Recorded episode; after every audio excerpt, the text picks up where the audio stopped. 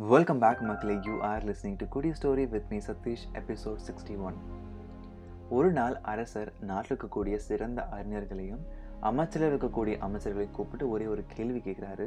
அது என்ன அப்படின்னா நம் நாட்டுக்கு தேவையான சிறந்த முடிவுகள் அதாவது எந்தெந்த டெசிஷன் எடுக்கும் போது எல்லா தருணத்துலையும் நாங்கள் கூட பேசி தான் சிறந்த முடிவுகள் எடுத்திருக்கேன்.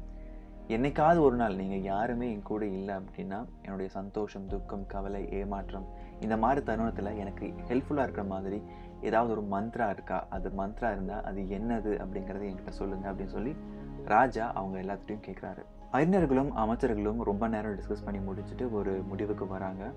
அவங்க எல்லாருமே ஒரே ஒரு வாக்கியம் அதாவது ஒரே ஒரு சிம்பிள் லைனை எழுதி அதை பேப்பரில் எழுதி ராஜா கிட்ட கொடுக்குறாங்க.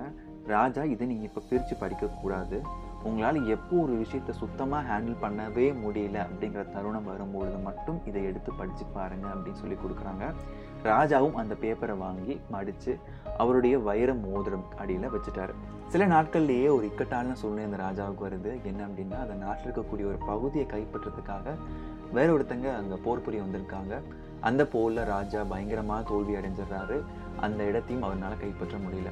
முதல் முறையாக தோல்வி சந்திக்க அந்த அரசர் ரொம்ப கவலையாகிறாரு மனம் முடிஞ்சிட்டு அவர் குதிரையில் உட்காந்துட்டு அந்த குதிரை எங்கே போகுதோ அந்த வழியிலே போகும் அப்படின்னு சொல்லிட்டு பல நினைவுகளை யோசிச்சுட்டு அவர் பாட்டு குதிரையில் உட்காந்துட்டு இருக்காரு. போகும்பொழுது அவர் கையில் இருக்கக்கூடிய வைர மோதிரம் சூரிய ஒளிப்பட்டு அந்த மோதிரம் நல்லா மின்னி தெரியுது. அப்போ தான் அவருக்கு அந்த விஷயம் ஞாபகம் வருது. அதாவது தன்னுடைய அறிஞர்கள் நமக்கு ஒரு விஷயம் கொடுத்தாங்களே இது என்னவா இருக்கும் இப்போ படித்து பார்க்கலாம்னு சொல்லி யோசிக்கிறாரு.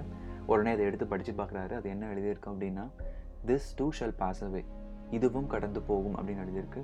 முதல் முறை படிக்கும்போது அவருக்கு எதுவுமே புரியலை. ரெண்டு மூணு தடவை படித்து பார்த்த பிறகு புரியுது அவருக்கு.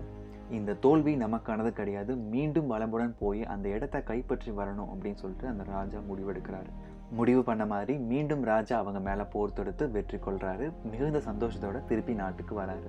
மக்கள் ராஜாவை புகழ்ந்து தள்ளுறாங்க. ஆட்டம் பாட்டம் கொண்டாட்டம்னு அந்த ஊரே மிகுந்த சந்தோஷமாக இருக்குது மகிழ்ச்சியின் உச்சத்தில் இருக்கக்கூடிய அரசர் நாட்டு மக்களோட பேசும்பொழுது சொல்கிறாரு என்னை வெல்றதுக்கு இந்த உலகில் யாரும் பிறக்கவே இல்லை அப்படிங்கிற அளவுக்கு தன்னை புகழ்ந்து பேசிட்டு இருக்கார் பேசிட்டு இருக்கும்போது எதிர்ச்சியாக அவருடைய கண் அவர் மோதிரத்தை பார்க்குது.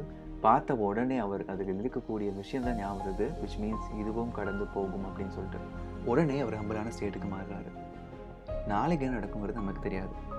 அடுத்த செகண்ட் நடக்குங்கிறதே நமக்கு தெரியாது. நிரந்தரமே இல்லாத உலகத்தில் நம்மளுடைய கவலைகள் மட்டும் எப்படி நிரந்தரமாக இருக்க முடியும். ஃப்யூச்சரை நினச்சி பயப்படாமல் ஃப்யூச்சருக்காக ப்ரிப்பேர் பண்ணியிருக்குங்கிறது முக்கியமான விஷயம். if you are going through hard time currently don't forget to remind you that இதுவும் கடந்து போகும் with this note i'm signing off மீண்டும் next wednesday நான் அவங்களை மீட் பண்ணுறேன் until then bye from Satish வெங்கடாஜ்